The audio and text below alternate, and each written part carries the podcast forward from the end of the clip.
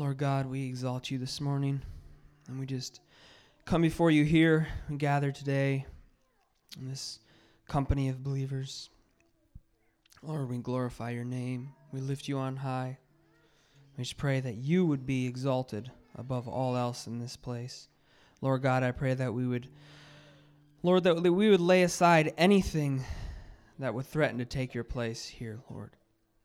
But that you would be put first, that you would be risen above all else in this place. I thank you and praise you for the opportunity just to say a few words to hopefully bring glory to your name, Lord Jesus. And I pray that you would speak through me as you would, Father, and be glorified. Amen. Good morning. Um, for any of you who don't know me, uh, I'm Mark Carlton, and I have no uh, ties with any of the other Carltons in here, so don't, don't, yeah. No, that's a lie, and I shouldn't start my testimony with a lie, but um, I promise everything else will be the truth. Uh, for the last year, my wife Chelsea and I have been living in Northwest Montana, and uh, we've been really enjoying life out there. And it's um it's been an awesome adventure, but we're always thankful when we come back here and and just meet with all of you guys and come back to Providence. Um, I think it's always special just since I've been able I've been lucky enough to be here since the very beginning of Providence seven years ago now. And it's awesome to see all your faces out there and, and what God has done in this place. So I just want to uh, share a few things from my life. It's basically going to be a short overview of my life um, and my testimony, and there'll be a few. You'll you'll know that there'll be a few uh, very specific things that have happened in my life that have shaped uh, who I am in Christ today. So, I have a verse written here somewhere. Doesn't matter. I believe I know it. It's a simple verse from Proverbs, and it is The heart of man plans his ways, but the Lord establishes his steps. And I think that's kind of been my life, and I think it's been all of yours as well. Each one of us has something different that we can point to where we had plans and had set plans, things that we wanted to do or accomplish or make of ourselves. And God kind of smiled and said, Well, I got a much better one for you. So I was uh, born not far from here in Emily, Minnesota, to awesome parents, John and Janet Carlton. And I had a pretty amazing upbringing. I don't think I can look back and see something negative. I have only positive feelings for, for my upbringing and my uh, family, my brothers and sisters. Uh, mom and dad did an, an amazing job raising us and calling us to be men and women of God. They put their life into raising us and making sure that we knew that Christ was prominent in their life and Christ was put first. So I'm ever thankful to God for my upbringing. Although I know that in my younger years I I didn't know how to I didn't see that. I didn't see it as clearly as I do now now that I'm adult and I I see life in a much different way than I did when I was five and six and up to 10. I, I just feel like so much of my life at that time was kind of taken for granted in that I, I knew God died on, or Jesus died on the cross for me. And I knew that I was saved, but I didn't exactly know what I was saved from. I didn't see my sin.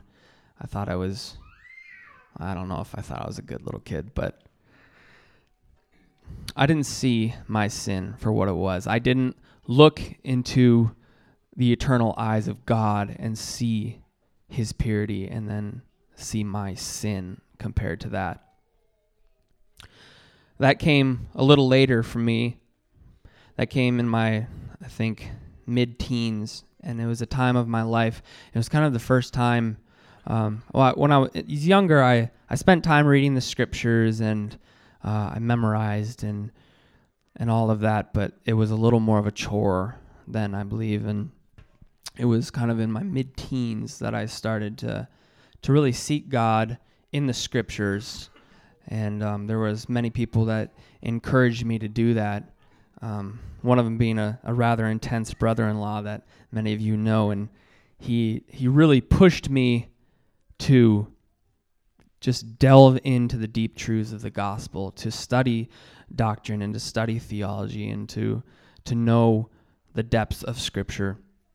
And so it was that time in my life, I believe, that I really started to just see who God was and just see the heights of God's glory and to see the depths of my sin and what I was born into through the sin of Adam. It was a it was an awesome time. It was a hard time too, but it was it was awesome just to to seek God like that and to see him in a way that I never had before.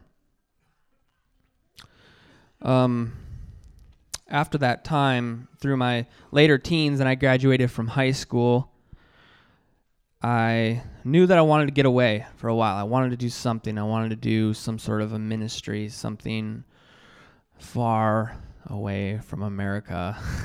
I just wanted to get out. And it was really neat how that came together I uh, I emailed my my friend. He's a friend of our family, Devin Muntz, and he's an older gentleman. And I know he'd done a lot of traveling and a lot of ministry. I emailed him. I said, "Hey, Devin, do you do you plan on going anywhere long term soon? Because I I really want to go." And it wasn't the day before that he had had an extremely vivid dream of going back to Bosnia and Herzegovina, where he has been multiple times. But he had a dream of going there and staying for a year. And it wasn't the next day that he got an email from me asking if he was going anywhere, if I could come with him.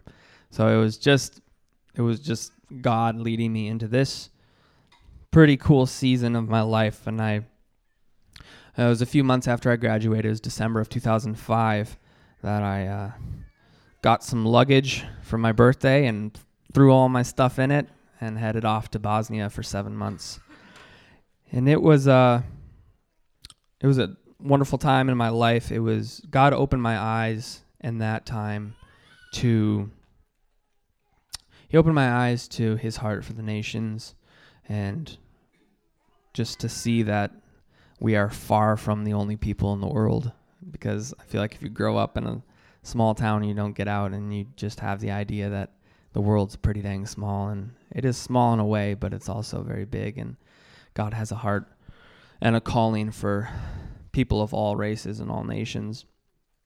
So it was an amazing experience to see that country and to see God's work in it.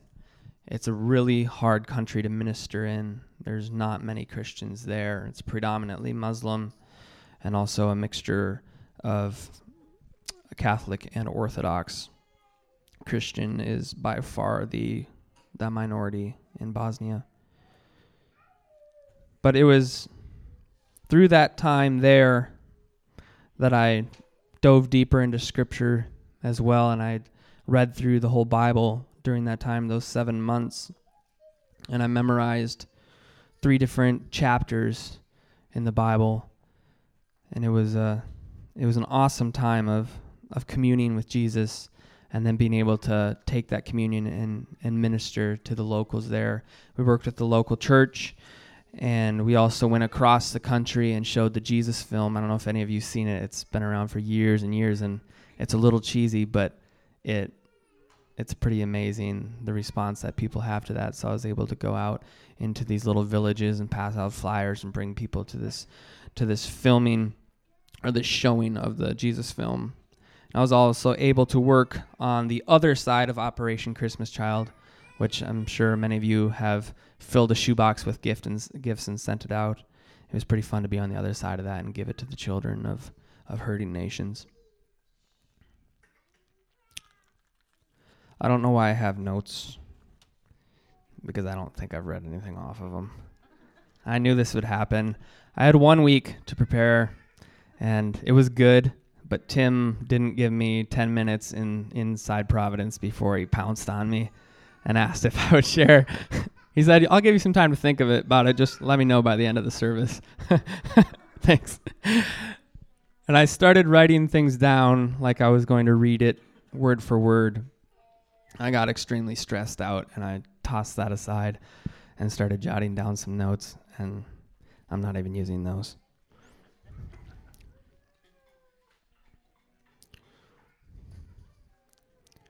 When I came back from Bosnia, I had a plan of what I was going to do next.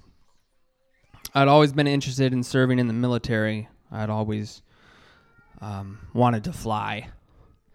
And so I started pursuing a warrant officer program in the Army to hopefully fly helicopters in the Army. That was my goal. So I started pursuing that pretty actively after I got back. I flew down to Fort Leonard Wood, Missouri, and got a flight physical. I studied super hard and took a flight aptitude test. And I even met before a board of high Army officers and had a meeting with them. I really put my heart and soul into it and felt like this is what I was supposed to do. This was the path that I was supposed to take. And it was interesting because there were signs that it was, for one, this is the craziest one of all, but I took this this flight aptitude test and it's pretty tough. I happened to find some great study material on the internet. And so I studied my heart out for this test and I took it and you needed a 90 to pass, 90 points to pass, and I think there was 150 points total in the test. And I took the test and I went home and I, I didn't find out my results. No, wrong. Before I even took the test, I was laying in bed the night before and I just had the number 126 coming in my head. Just popped into my head for some odd reason. I couldn't get it out. And I went and took the test, and we drove back. I took that down in the cities. We drove back to Brainerd, my recruiters and I, and got into the office. And by that time, he got the um, the test results back. And they're like, "Dude, you did really good. You got a 126." And I was like, "What?" and then I tried to explain to them, I had that number in my head, and they're like, "Oh, that's cool," you know. So I don't know why that happened because I'm not flying helicopters right now. But I had the number for the test in my head. And so I thought, wow, this is it. This is what I'm supposed to do. The heart of man plans his ways, but the Lord establishes his steps. It's Proverbs 16:9. I didn't realize then, but I see it very clearly now that all my plans, all my dreams, all my aspirations were just that. They were my plans. And I had my plans in a fist. And I clamped my hand around them and I was chasing after them when I should have been holding them up to God and asking Him to lead me and to guide me and to be first and foremost in my plans. But I didn't do that. And strangely, it wasn't long after this, this all happened kind of in the summer of 2007, that I was taking a road trip. I was driving back from Montana, actually where I live now. I was driving back from there here by myself, straight through. And I was listening to a sermon online, and it was a sermon by John Piper, and he was talking about Charles Spurgeon. And he was just talking about some of the things that Spurgeon had gone through his life and talked about the suffering that he had to deal with and the hardships and the trials and how it made him an amazing preacher and how through all the trials that he went through he his heart for God was just amazing. And his preaching I mean he's the prince of preachers. He's when you read his sermons, you're just blown away by his language and his heart for Jesus and his love for God. And I got extremely convicted listening to this message of this amazing man. And I said an extremely dangerous prayer. And I'm not encouraging you, I am encouraging you in a way to pray dangerous prayers, but be careful because sometimes they're answered in a way like you won't believe. And I prayed, God, if you need me to suffer for your name, do it. Do what you have to. Just draw me closer to you. Just make me a man of God. Well, uh, I think he waited about a month. And suffering came to me in the form of a 50 caliber muzzle loader through my leg. Joel's bad. and I love Joel very much, and so it has it's awesome. Our relationship's great. No worries. He's my brother. I think he felt worse than I did.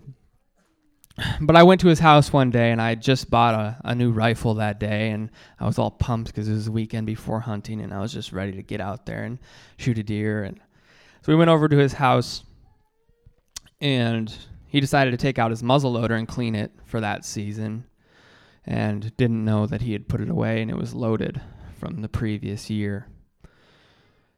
And there was a few of us in the room. Matthew and Aaron were in there, and Jamie and Rachel were in the other room praying. And uh, it was pretty awesome that they were in the other room praying. And Joel, just in the midst of our conversation, just didn't think and pulled the trigger on that gun. And from about three feet away, that bull, that bullet went straight through my tibia, my right leg. And the amazing thing is, I was not shocked that that happened. There was something in me that was prepared. It was like I was ready. It was like I almost expected that to happen to me one day somehow. And I don't know if it was because I had spent so much of my childhood dreaming of being in the military and knowing that could very well happen in the military, or just knowing that God had plans for me or was going to do something different in my life. But I was in pain, but I had peace.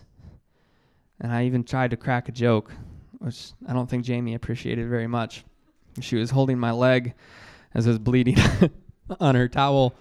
and I said, Jamie, I've always wanted a bullet wound. She's like, shut up, Mark. but I was rushed to the hospital that night, and they cleaned the wound in Crosby, and I don't remember if they gave me some blood there as well, but I lost a lot of blood over the next couple days. They gave me six units of blood, which I believe is about half the blood in my body. So I lost a lot of blood. And they were going to airlift me down to the cities for surgery. And they didn't know at that time if they were airlifting me down to get my leg amputated or to hopefully just save my life because I was in critical condition. And they told Ken and Dad that, oh, he'll have a great life on the new prosthetics. When we got down uh, to the cities and we went into surgery, when I went into surgery, um, the doctor realized that he, he thought he could save my leg. And so after six hours surgery, I now have a 14 inch titanium rod all the way through the center of my tibia. But praise God, I'm standing here before you. I have some complications because of it. I don't, it, the bullet struck the nerve going down the back of my leg, and I don't have feeling in the bottom of my foot. And it's just more of an annoyance.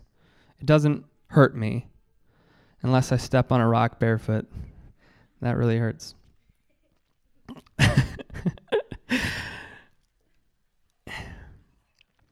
I spent 13 days in the hospital and I went through, I don't know, I think it was between four and six different surgeries. The first one being the main one. And after that, it was more of a, there was another surgery to put a skin graft onto my leg because the exit wound was the size of a softball in the back of my calf. and they were able to sew some of it shut and then take a skin graft from my hip and fix it. And praise the Lord, it healed amazingly. I never had any effect, infection or anything. but I stayed in the hospital for 13 days before I was allowed to go home. And when I went there and I couldn't put any weight on it for I don't know, I think it was it was months that I was on crutches or or just sitting there with my my foot up and it was a hard time in my life because I knew oh, I should say this.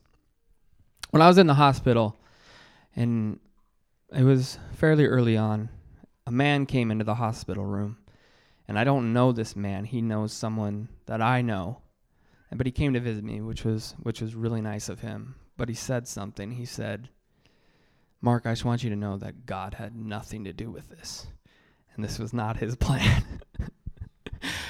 and I was kind of under a lot of medication at the time and didn't want to argue with him, but I said, "No, in my heart I said, if you only knew what God had to do with this, it might blow your mind." so after I was home, I I went through kind of a tough time and I call it to me is the crushing years is what I called it. And it was I don't know if it's crushing time, not years. It was hard because I knew God had a plan. I knew that He had changed my plans for a reason, but I still didn't see the fulfillment of His plans ahead of me. And I knew I had to trust in Him, but I also was really lonely because I was laying in my bed. My buddies were out hanging out. And it was hard. It was really tough.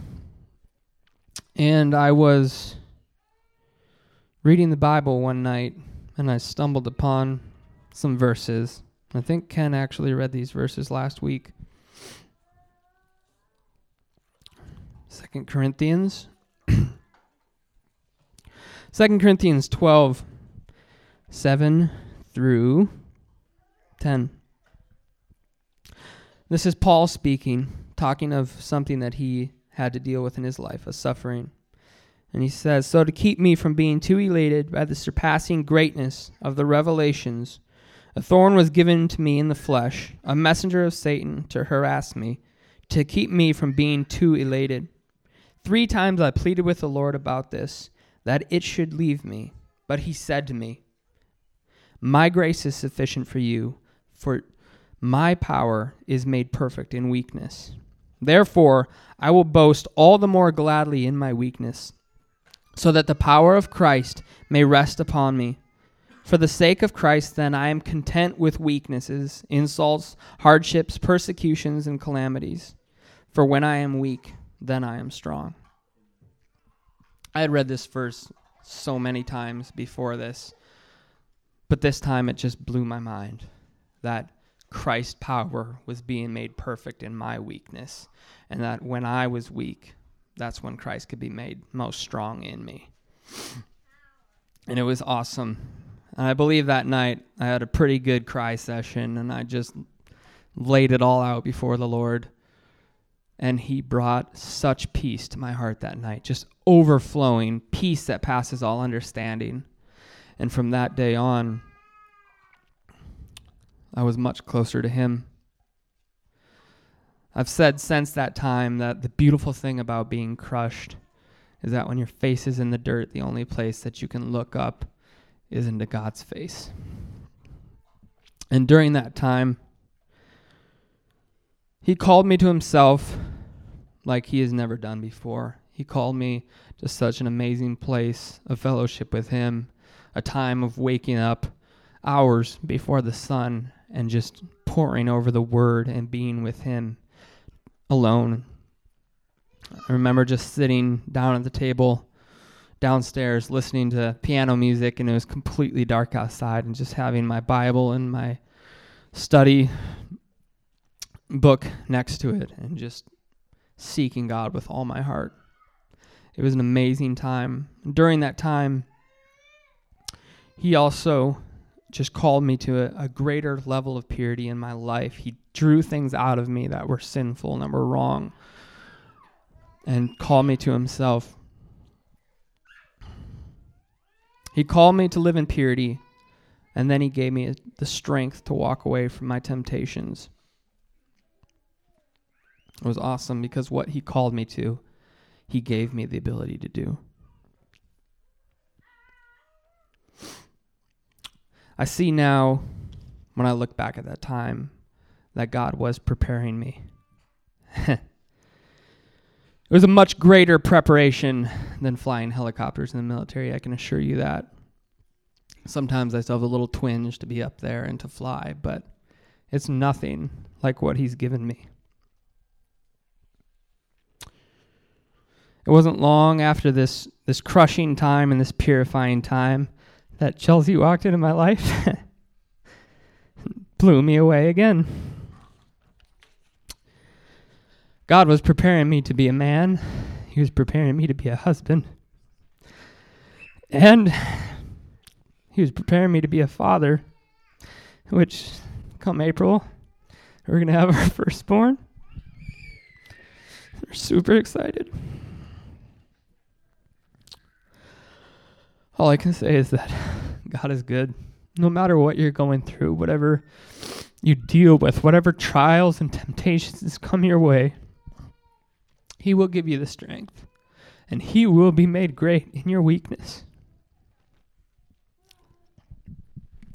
Psalm 73, 25, and 26 have become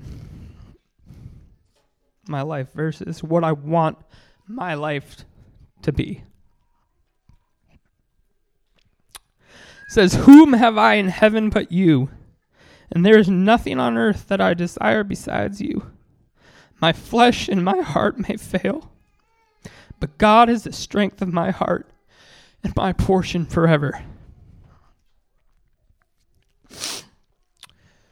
Someone asked me once, they said, Mark, how's, how's your leg doing? Is it, is it healing up? Are you 100% yet? And I was like, well, I don't know. I don't know how you know if you're 100%. And he said, Well, I, I heard something interesting once that if you go a day and you don't think about it, then you're probably at least, you know, 80 to 100% healed.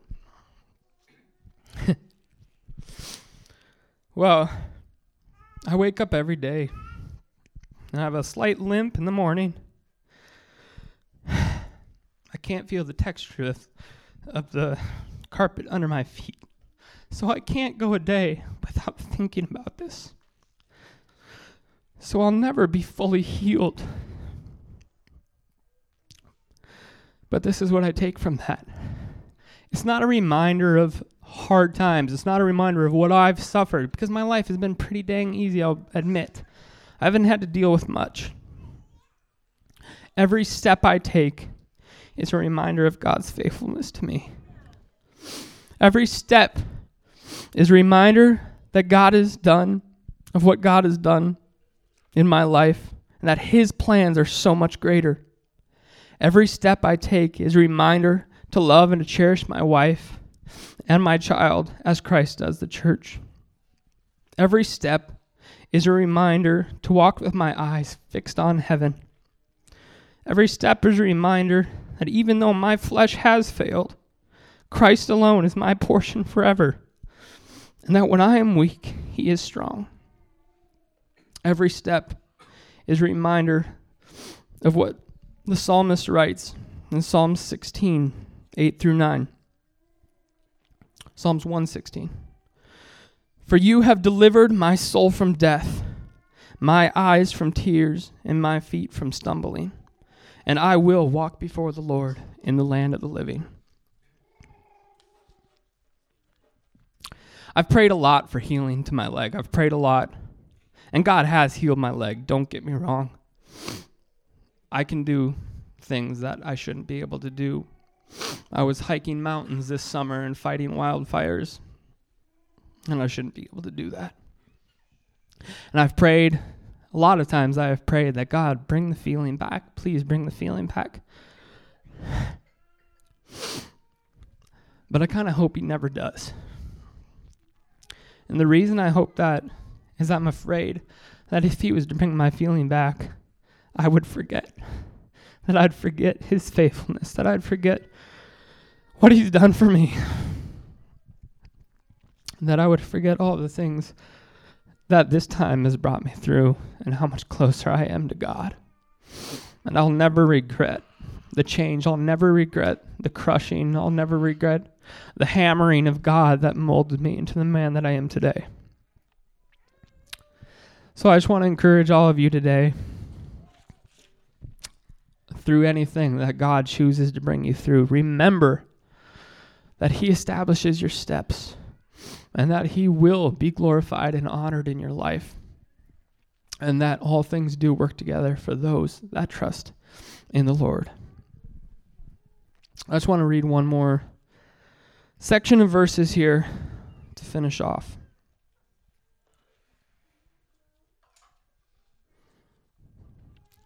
Thought I had it marked. It's from Romans 8. And this is one of the chapters that I memorized when I was in Bosnia. Sadly, I can't quote it to you right now. But Romans chapter 8, starting in verse 35 to the end of the chapter. Who shall separate us from the love of Christ? Shall tribulation or distress or persecution or famine or nakedness or danger or sword? As it is written, For your sake we are being killed all day long. We are regarded as sheep to be slaughtered. No, in all things we are more than conquerors through him who loved us.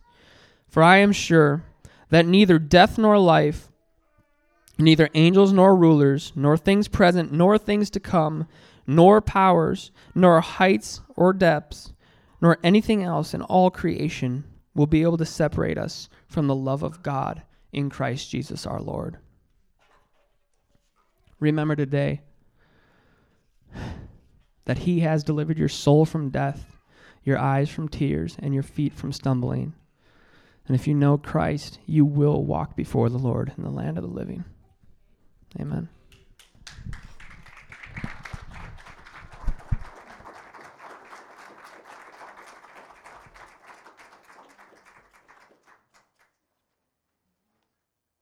If you would bow your head in prayer with me. Oh, Heavenly Father, as your Son gave us directions on how to pray, hallowed be your name. We say your name is hallowed because of the testimony we just heard. You are glorious and worthy of praise. You are honorable and true. Everything that you do is perfect. Lord, we sought out our way. We had plans, as Mark shared and testified. But when we saw our, ha- our life in the hand of our sovereign God, suddenly the horizons of opportunity opened up into heaven eternal. Lord, there is no plan in the hand of man that will produce fruit, anything except death and destruction. But the plans that our God has for us, the future and the hope that are prepared in our Lord Jesus Christ, in his sacrificial death, for the future of those who love him, cannot be calculated by earthly treasure. Your blood is so precious and it is so exceeding in our mind as we think about these things today that we simply pause and say, Hallowed be your name. Now I pray as we open your word for a few moments this morning that you would increase our awe, our attention, our zeal, our devotion to the almighty, glorious name of our Lord. In Jesus' name we pray. Amen. I invite you to turn with me to Psalm 29. Our Psalm a Month series brings us on this, the 29th month, to Psalm 29. I so appreciated Mark's testimony. And in a way, the end of the psalm comes to mind as I heard him speak. The last verse, the last half, may the Lord bless his people with peace. But the rest of Mark's story, the journey between him praying that dangerous prayer and when God answered with peace, is more like the rest of this psalm. One where the Lord has a shock and awe campaign, and he reserves the right to manipulate circumstances, trials, And we'll find in this psalm the forces of nature as well to draw our attention to His holiness in such a way that we, by His grace and by the means His Spirit employs, will never forget. And Lord, as we read these words, I pray that the intention of the author, namely the Spirit working through your servant, would do the same for us. Read with me, if you would, Psalm 29, verses 1 through 11, this chapter, this glorious chapter. It's entitled A Psalm of David, Ascribe to the Lord Glory. And here we read verse 1 Ascribe to the Lord, O heavenly beings. Ascribe to the Lord glory and strength. Ascribe to the Lord the glory due his name. Worship the Lord in the splendor of holiness.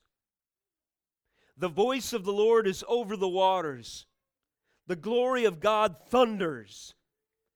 The Lord over many waters. The voice of the Lord is powerful. The voice of the Lord is full of majesty. The voice of the Lord breaks the cedars. The Lord breaks the cedars of Lebanon. He makes Lebanon to skip like a calf and Sirion like a young wild ox. The voice of the Lord flashes forth flames of fire. The voice of the Lord shakes the wilderness. The Lord shakes the wilderness of Kadesh. The voice of the Lord makes the deer give birth and strips the forest bare, and in his temple all cry, Glory! The Lord sits enthroned over the flood. The Lord sits enthroned as king forever. May the Lord give strength to his people. May the Lord bless his people with peace. One of the most amazing conversations I've ever had in my life took place last summer. You'll forgive me if you've heard this illustration now shortly twice. I felt compelled in the course of this interchange to defend the glory of the Lord because I sensed that there were comments and things said between me and someone else that required me to do so. I feel the weight of this call pretty strongly sometimes, especially when I remember that at the end of the week, or the beginning of the week, I should say, each Sunday, I am called to step into this pulpit and to deliver to you the authority of God's word, not because I said so, but because He said so. And if there's ever a time in conversation where I sense that someone is saying in so many words, God has not spoken, I'm getting to the point where I cannot rest very easily without addressing it, and if need be, quite directly. After several hours of back and forth and basically apologetics, we came to the point in our conversation, myself and this other gentleman, where the very glory of the Lord in its most basic form was questioned. And what was offered to me in conversation was the notion of a God to be feared is ridiculous. And it did cause my blood to boil some. And I found myself responding if God is, God must be feared. If there is a God, He is just. And there is a God, and He will require a reckoning. And depending on how you stand, depending how I stand in relationship to the holiness He requires, if you haven't felt the ultimate of terror in this life, you certainly will on that day. And your only, your only reassuring thought is that you come to grips with a God whose majestic voice thunders from the heavens, a God who must be feared, that requires a reckoning. And upon that realization, you find yourself on your knees, as it were, and bowing in humble submission before his sovereignty. I'm adding a few things here that I didn't quite include in this conversation. But that was what was undergirding my thoughts. Now, exactly at the moment when I said, God must be feared, it was as if a reenactment of Calvary in one small way occurred in our experience that day. Suddenly, the sky became so dark, and one of those almost instantaneous uh, summer storms rolled in. And the sky and the whole environment was as dark as twilight. And a clap of thunder that silenced my voice, silenced his voice, shook the landscape, shook the building, interrupted our speech. And I'm telling you, with the authority of Psalm 29, it was the voice of Almighty God. The God of glory thunders. The voice of the Lord is over the waters. And suddenly, any vain and foolish attempt to declare or state autonomy before His holiness was silenced in an instant there was an involuntary shudder through both of our skeletal frames, and we left our chairs just a little bit in spite of ourselves. Because no man, if the thunder is loud enough, if the noise is close enough, if the lightning strikes with this blazing, blinding glare right in front of us, can ignore that power. Thank God for His grace that He gives us a storm so that hearts blinded by sin and eyes corrupted by this world's distractions can see for a moment a fraction of the power and authority of Almighty God. As we read this psalm, it occurs to me in my study, upon going over it several times, it's as if in its literary form it takes the shape of a storm a storm much like the one that interrupted our conversation last summer. If this psalm is taken as it ought, my sense is that it should reproduce the effect that that thunderclap had in my ears, in our ears in that conversation, in our hearts as we read. Ascribe to the Lord, O heavenly beings. Ascribe to the Lord glory and strength. His glory, His power, His majesty, His splendor, His holiness is such that does not just demand that the trees clap their hands, that all creation bow before His Lordship, that the souls, the creatures, the living beings on this earth, on this planet, say glory to your holy name.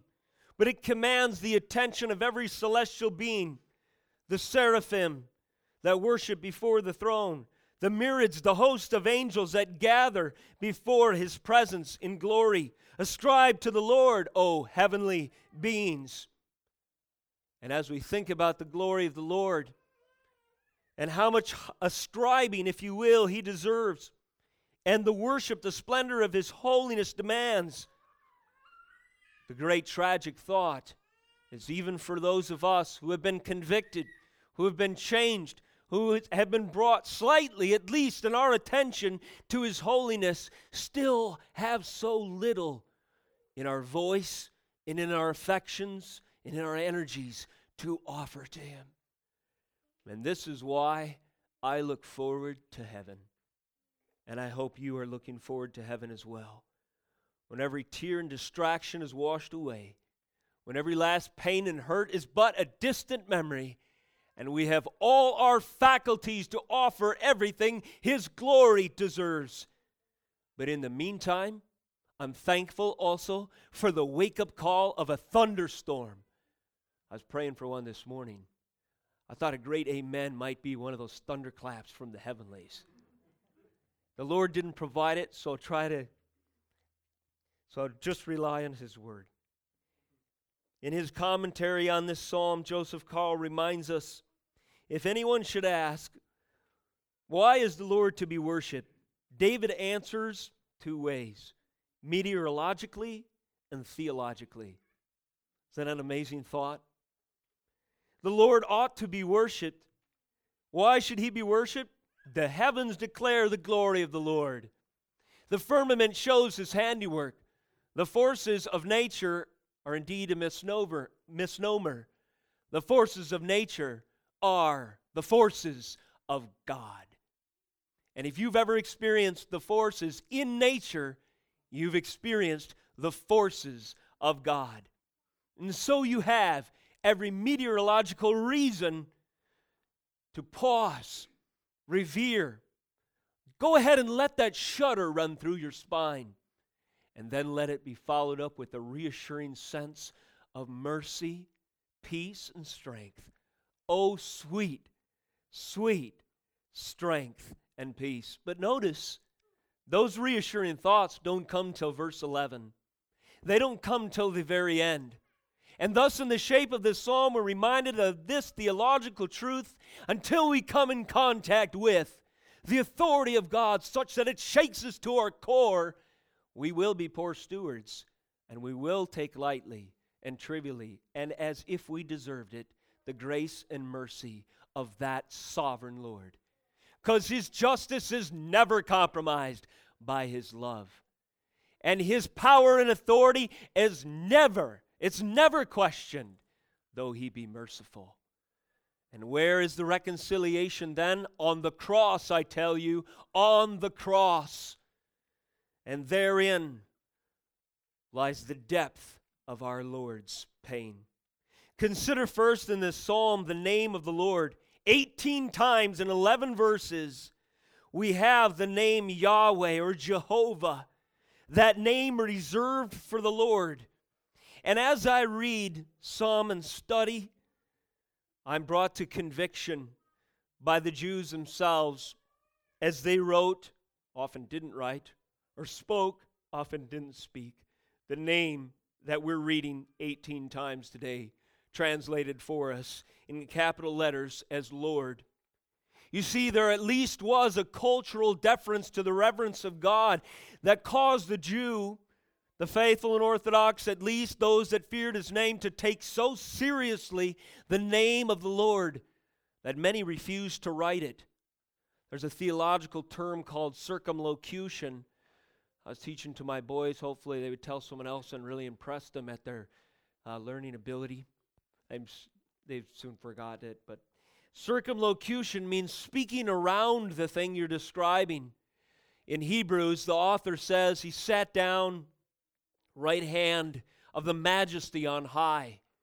Instead of saying directly, he, he sat down at the right hand of Yahweh. And here we're reminded by this cultural fact that there was a people and ought to remain a people that are so in fear of the Lord that they take his name very seriously. And though they may have overcorrected at times, and there may be something superstitious about the motives behind not writing or speaking the name. Nevertheless, we can learn this the name of God is so high, so hallowed, so powerful, so majestic. There is so much splendor and holiness wrapped up in even the title of his name that it ought to cause us to shudder as if we've heard a clap of thunder that would deafen the ears or a flash of lightning that would blind the eyes each time it's spoken in our hearing. Consider the name of the Lord in its first sense, as I've been sharing with you its title. The title, Yahweh. Its meaning given to us, you can study later. Ex- Exodus 3:14. Yahweh comes in a burning bush. Though Moses can't see the glory of God directly, nevertheless, there's this manifestation of his evidence before him. This bush is burning, it's not consumed. And Yahweh introduces himself to this lowly shepherd gives him his charge, and he says, I am that I am. What does that mean? It means that the point I was arguing in the conversation I opened as illustration is true that God Almighty is the unchanging, eternal, self existent God. He is the I am that I am. What happened in his fear, in his sinfulness, when Moses dare question God's will for his life. The I am that I am spoke from the burning bush with shuddering words to the core of his being Who made your mouth?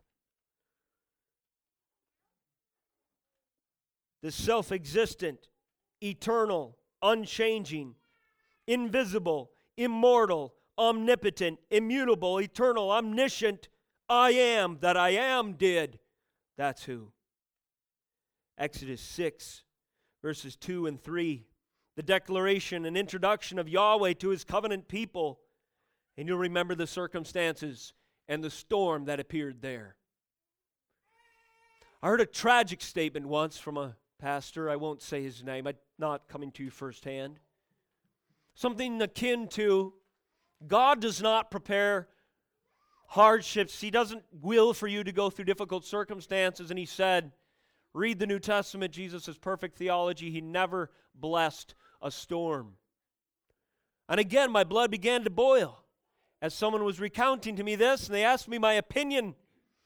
And I have to tell you, I wanted to oppose it the way I did. Opposition to the fear of God and the other conversation because it occurs to me from Noah's flood to the storm on Sinai to the night of Calvary to the book of Revelation when the Lord reveals himself graciously and realistically, if you will, in a way that actually displays the fullness of his character and attributes. He reserves a right and often sovereignly employs not the elements of nature, but his not the forces of nature, but his forces in nature to draw the attention of sinners to his almighty power. God forbid that we wouldn't listen to his echo in the thunders of a storm. God forbid that we would deny it's his power in that heat of the lightning, they tell me, is multiple times the temperature of the sun. Because if we lose that, we lose the meaning of our God that's available to us in Scripture, and we certainly can't understand Psalm 29. Consider the name of God in the second sense his reputation and his renown. For the people that this psalm was written to, and by extension, us today, God's elect, his covenant, his chosen, his covenant people, his chosen ones, our attention is called every time we hear the name of the Lord to this idea his renown and his reputation evident in his acts in history. Time and again, when his people fell away, time and again, when they needed a wake up call, it was when the altar points of their experience with their God Almighty had been forgotten. They had forgotten that the sea was split and dry land was made where there was no way possible outside from the sovereign, almighty intervention of the omniscient, invisible one to lead them to the promised land. Too soon they forgot that manna was delivered to them not by some plant bearing fruit, but by the scattering of Almighty's fingertips for them to gather each day to sustain their very being. How dare they complain about the taste? And too often we forget the metaphorical equivalent of the fire that guides us by night and the cloud by day. We would be so lost that we charged out on our own and God left us to our own devices. Where would Mark be this morning if it wasn't for the spiritual equivalent of God's direct and sovereign and sometimes fearful leading? Fearful in the sense of awe, seriousness, reverence, respect. And finally, consider the name of God 18 times and this is what I'd like you to imagine. Every one of these repetitions of Lord, as I trust it appears in your text before you in capital letters, imagine it as a thunderous lightning bolt in the shape of this psalm. Ascribe to the Lord, O heavenly beings. Ascribe to the Lord glory and strength. And 18 times it's as if lightning strikes. And I read this psalm and I hear a storm. 18 times thunder rolls, deafening the ears with the idea, with the revelation, with the truth. Point number two, we've considered the name of God.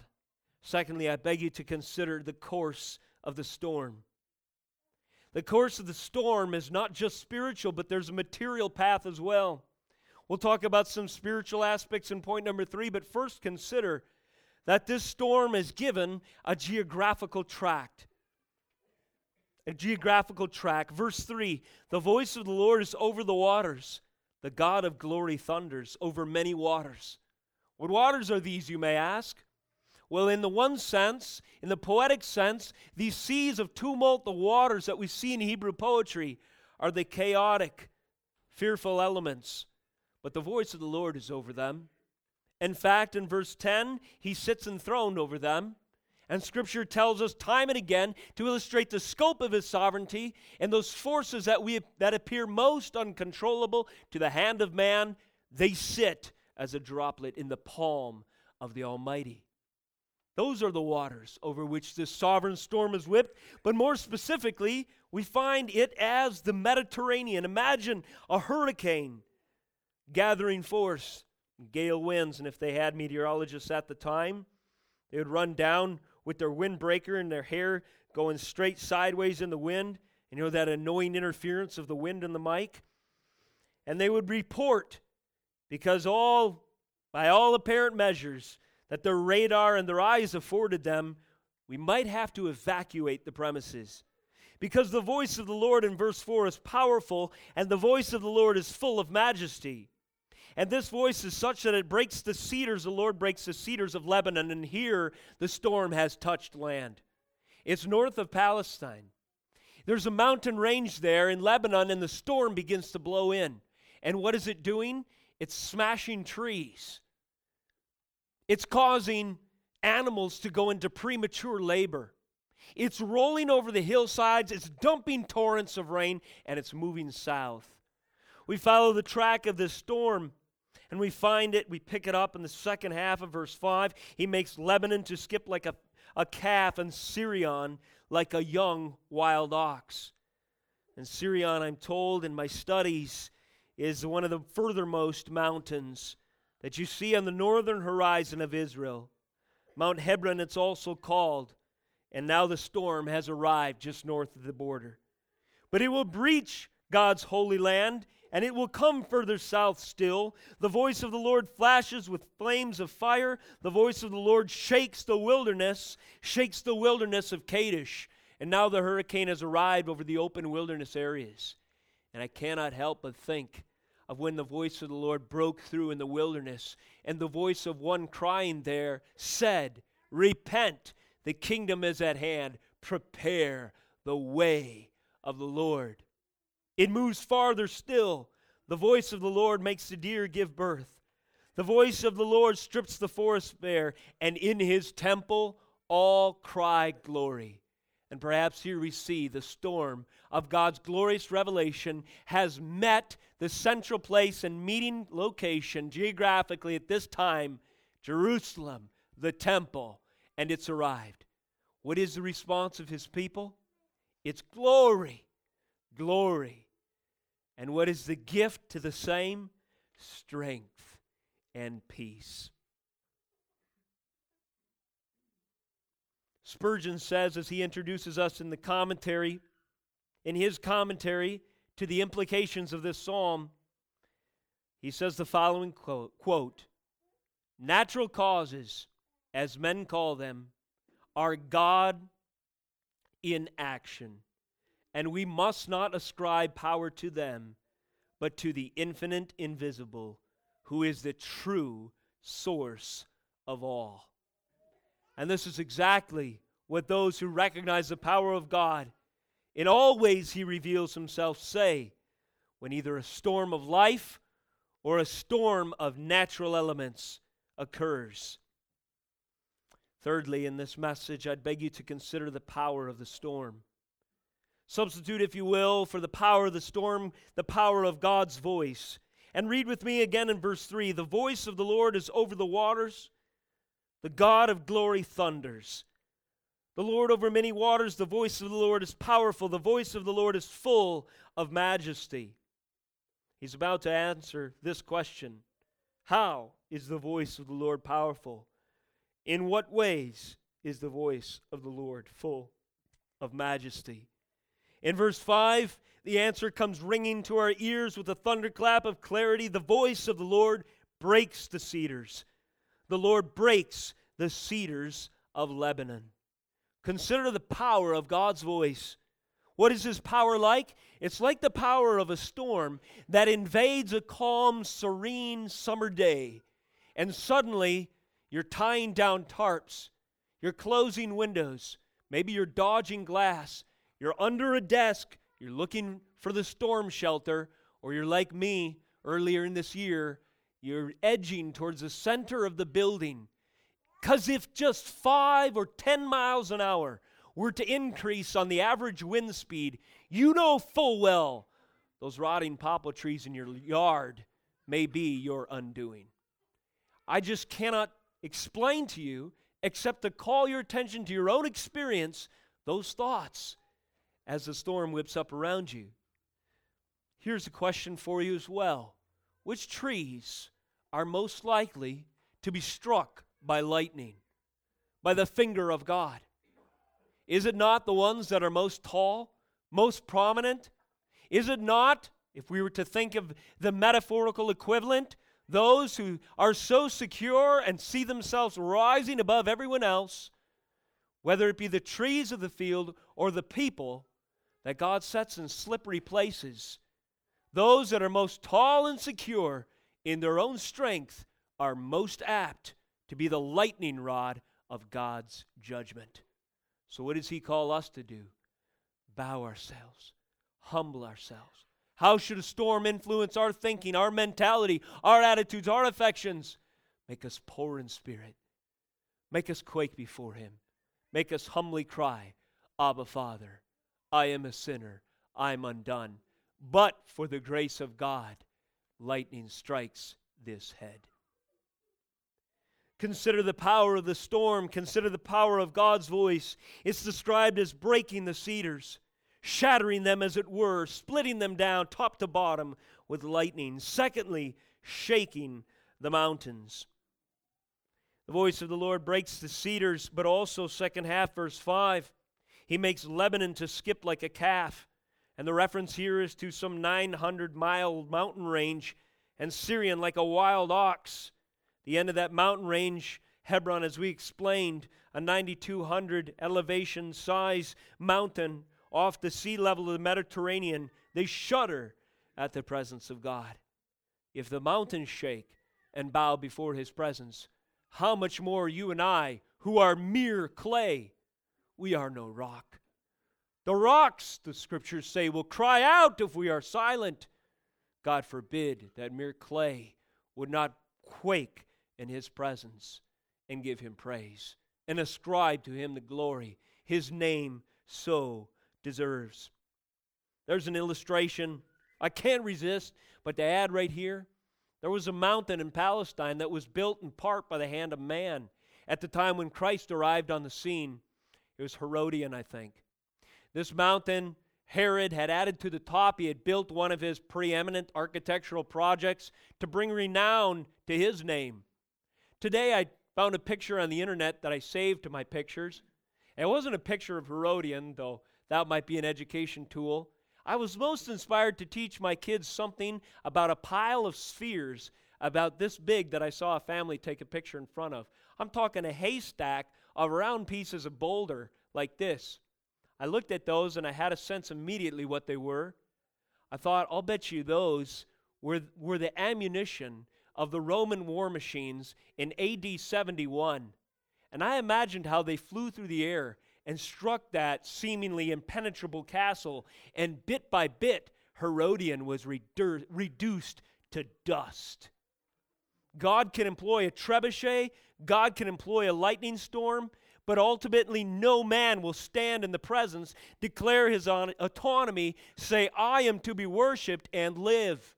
He will eat grass. He will bow before God. He will be judged in hell eternal. He'll see his works cave under stones hurled by invading forces. But one thing he will never do is successfully declare that he's in competition with God's almighty glory. The mountains shake.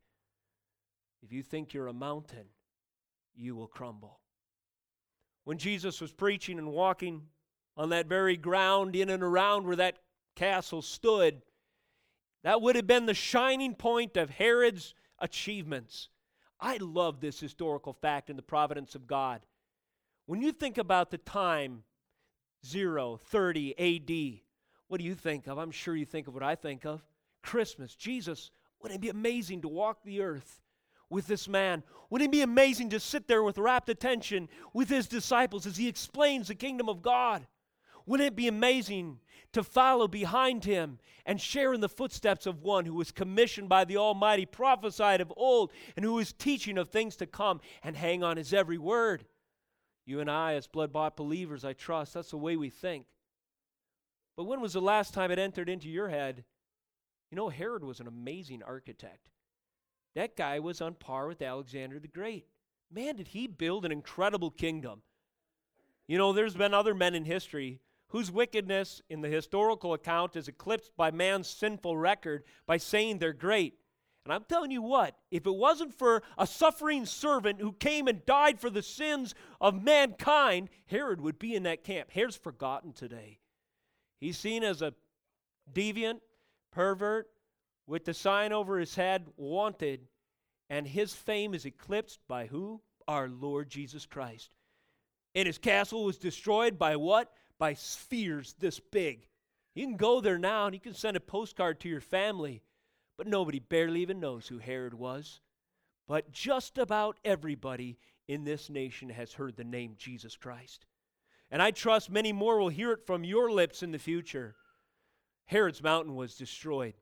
Jesus said to those onlookers, and I imagine as one tour guide points people's attention, this is true. One tour guide in Palestine points people's attention to that mountain. They say, Do you know this may be where Jesus was looking when he said, If you have faith the size of a mustard seed, you can say to that mountain, Be picked up, cast into the sea, and whatever you ask in prayer and faith, it will be done for you?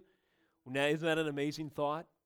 Perhaps he was talking about the political ramifications of one who would declare himself as lawless, being torn down, utterly forgotten in history, and supplanted by the great King of Kings and Lord of Lords, our Savior Jesus Christ. His mountain was torn down. And whether or not he was looking at Herodium when he said those words, but point stands and Herod falls. I love that thought. Consider the power of the storm, breaking the cedars, shaking the mountains, flashing forth flames of fire. In verse 7, the voice of the Lord flashes forth flames of fire. The voice of the Lord shakes the wilderness. I'll pause there at flames of fire. Here in the Hebrew, it's divideth or hewn out, cut into tongues and streaks. And the picture is the sovereign is in the heavenlies, and he shaves off just a bit of his glory, and it's a lightning bolt. Multiple times the heat of the sun, as I mentioned, that incinerates anything in its path. You remember the language later there's another stormscape, if you will, that was experienced by the apostles in Acts chapter 2. Suddenly, when those who said, What shall we do, Lord? You're a king and you're leaving. When will you set up your kingdom? And the words that were promised go, stay in this place, wait for the Holy Spirit, and when you come, how, and then this is my imagining a little bit more in the conversation. How will we know it's arrived? Oh, you'll know. It will be like a storm Go read Psalm 29, meditate on that for several days. And when you see Psalm 29 fulfilled in your midst, you'll know that the Spirit of God has arrived. And sure enough, what was the sound in the ears of the faithful? On their knees praying that the promise, hope against hope, white knuckles towards heaven, would be fulfilled in their midst. The sound of a rushing, mighty wind filled that place. And I'm sure it was the sound of a storm one that fills your ears. The air rushes by such that it feels like its power could suffocate you as a stalk of grain driven into the side of a tree by a tornado. And that rushing mighty wind came, and God, in sovereign power, peeled off, as it were, some of his glory, and divided tongues of fire stood on the heads of his commissioned, unlikely band of just a few. And they went out and turned the world upside down. The voice of the Lord shakes the wilderness, verse 8. The Lord shakes the wilderness of Kadesh. In the interest of time, I've mentioned it once already. I'm reminded of the voice of the Lord coming through one, John the Baptist, crying in the wilderness, and those who were compelled to go out to meet him, to hear the sovereignty of God spoken and hopefully the promise of the Messiah arriving. And sure enough, he would in just short order. The voice of the Lord is powerful enough to shake up the elements of nature, to send a shudder through the core of every creature and to strip the forest bare. But in closing, and finally, I want you to consider this point. Consider not just the course of this storm, but consider also the course of worship. You see, there's also a direction, a trajectory, if you will, a movement, an approach, a design, a pathway, a course of worship. I was looking for one word that described all those, and I couldn't, couldn't find it, so I just listed them all for you. I just see on my mind's eye the meteorologist saying, This is the trajectory of the storm, the course that it will follow. And it struck me after reading this psalm, it's not incidental, it's not unpredictable from heaven's point of view. It is a design, it has purpose.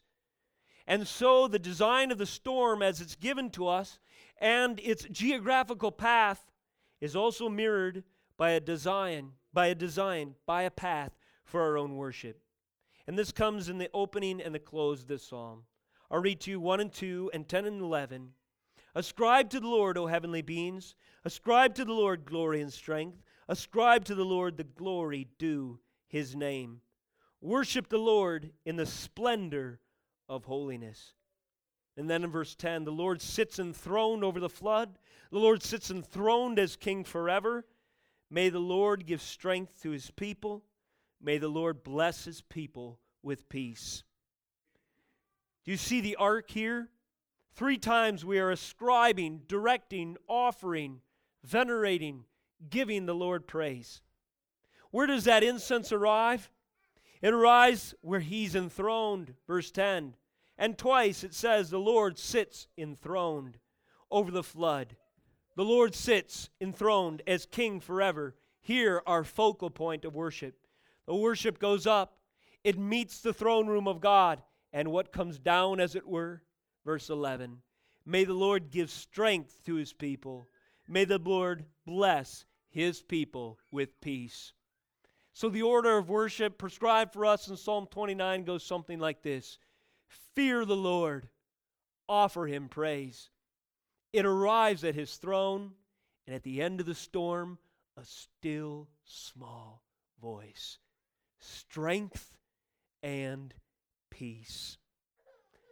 I think about the storm of judgment that was eclipsed by no other in Scripture. We think about Noah's flood. There were just two places, if you will, that the waters did not reach. They covered up in judgment every living creature, the tallest trees of Lebanon, and the highest mountains of the day. The Word of God says they covered them by 15 cubits. I'm told by perhaps the most insightful commentators that this was more than likely the draft of Noah's Ark. In other words, the water had to clear the tallest mountaintops by about 22 and a half feet because heavy laden, the ark, which stood 45 feet tall, needed that much room to clear a mountain like Mount Hermon. Isn't that an amazing thought?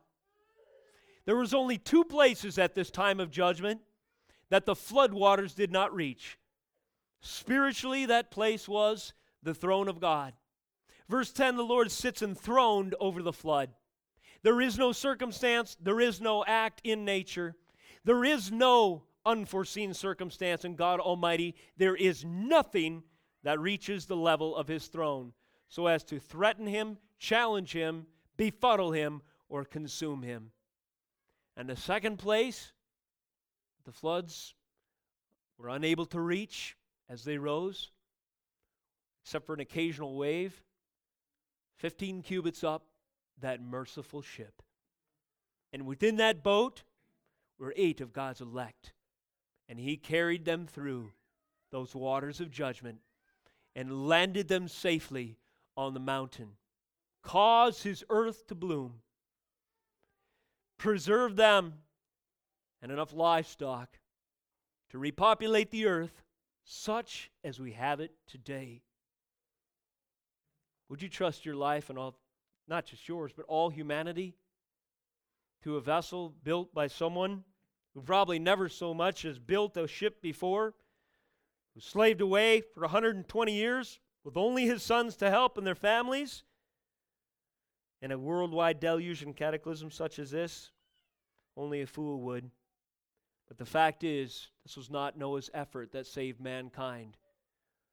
The reason mankind was saved, just as it is today, materially or spiritually, is because the Lord sits enthroned over any flood. The Lord sits enthroned over the flood of sin when the ark of his Son is entered by his people, by his elect.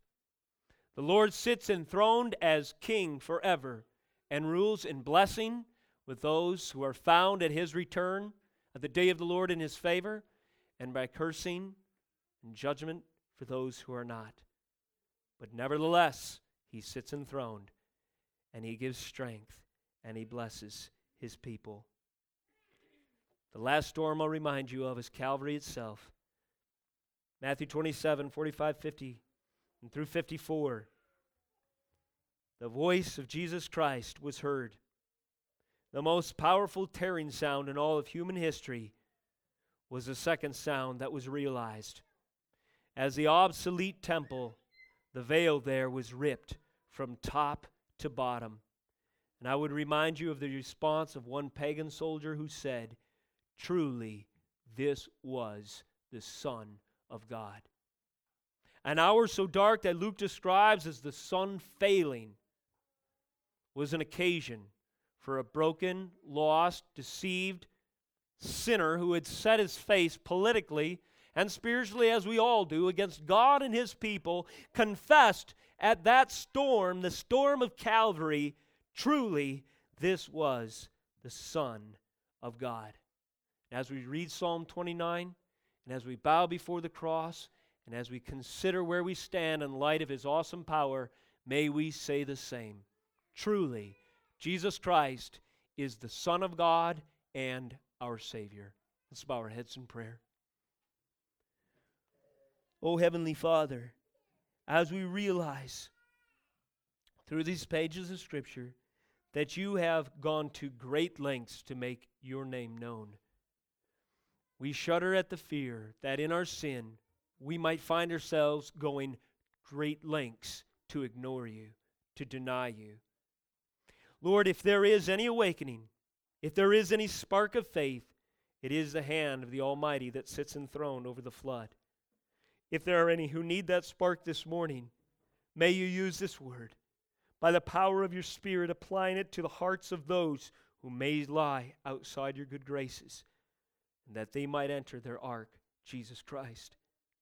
And for those of us who've maybe been tempted to grow weary, if not already grown weary, and well doing, let us consider the power of the storm in the Scripture and in nature and bow before your authority once again, and so as to appreciate your loving kindness, your mercy, and your grace, your strength and your peace to utmost measures. In Jesus' holy name we pray. Amen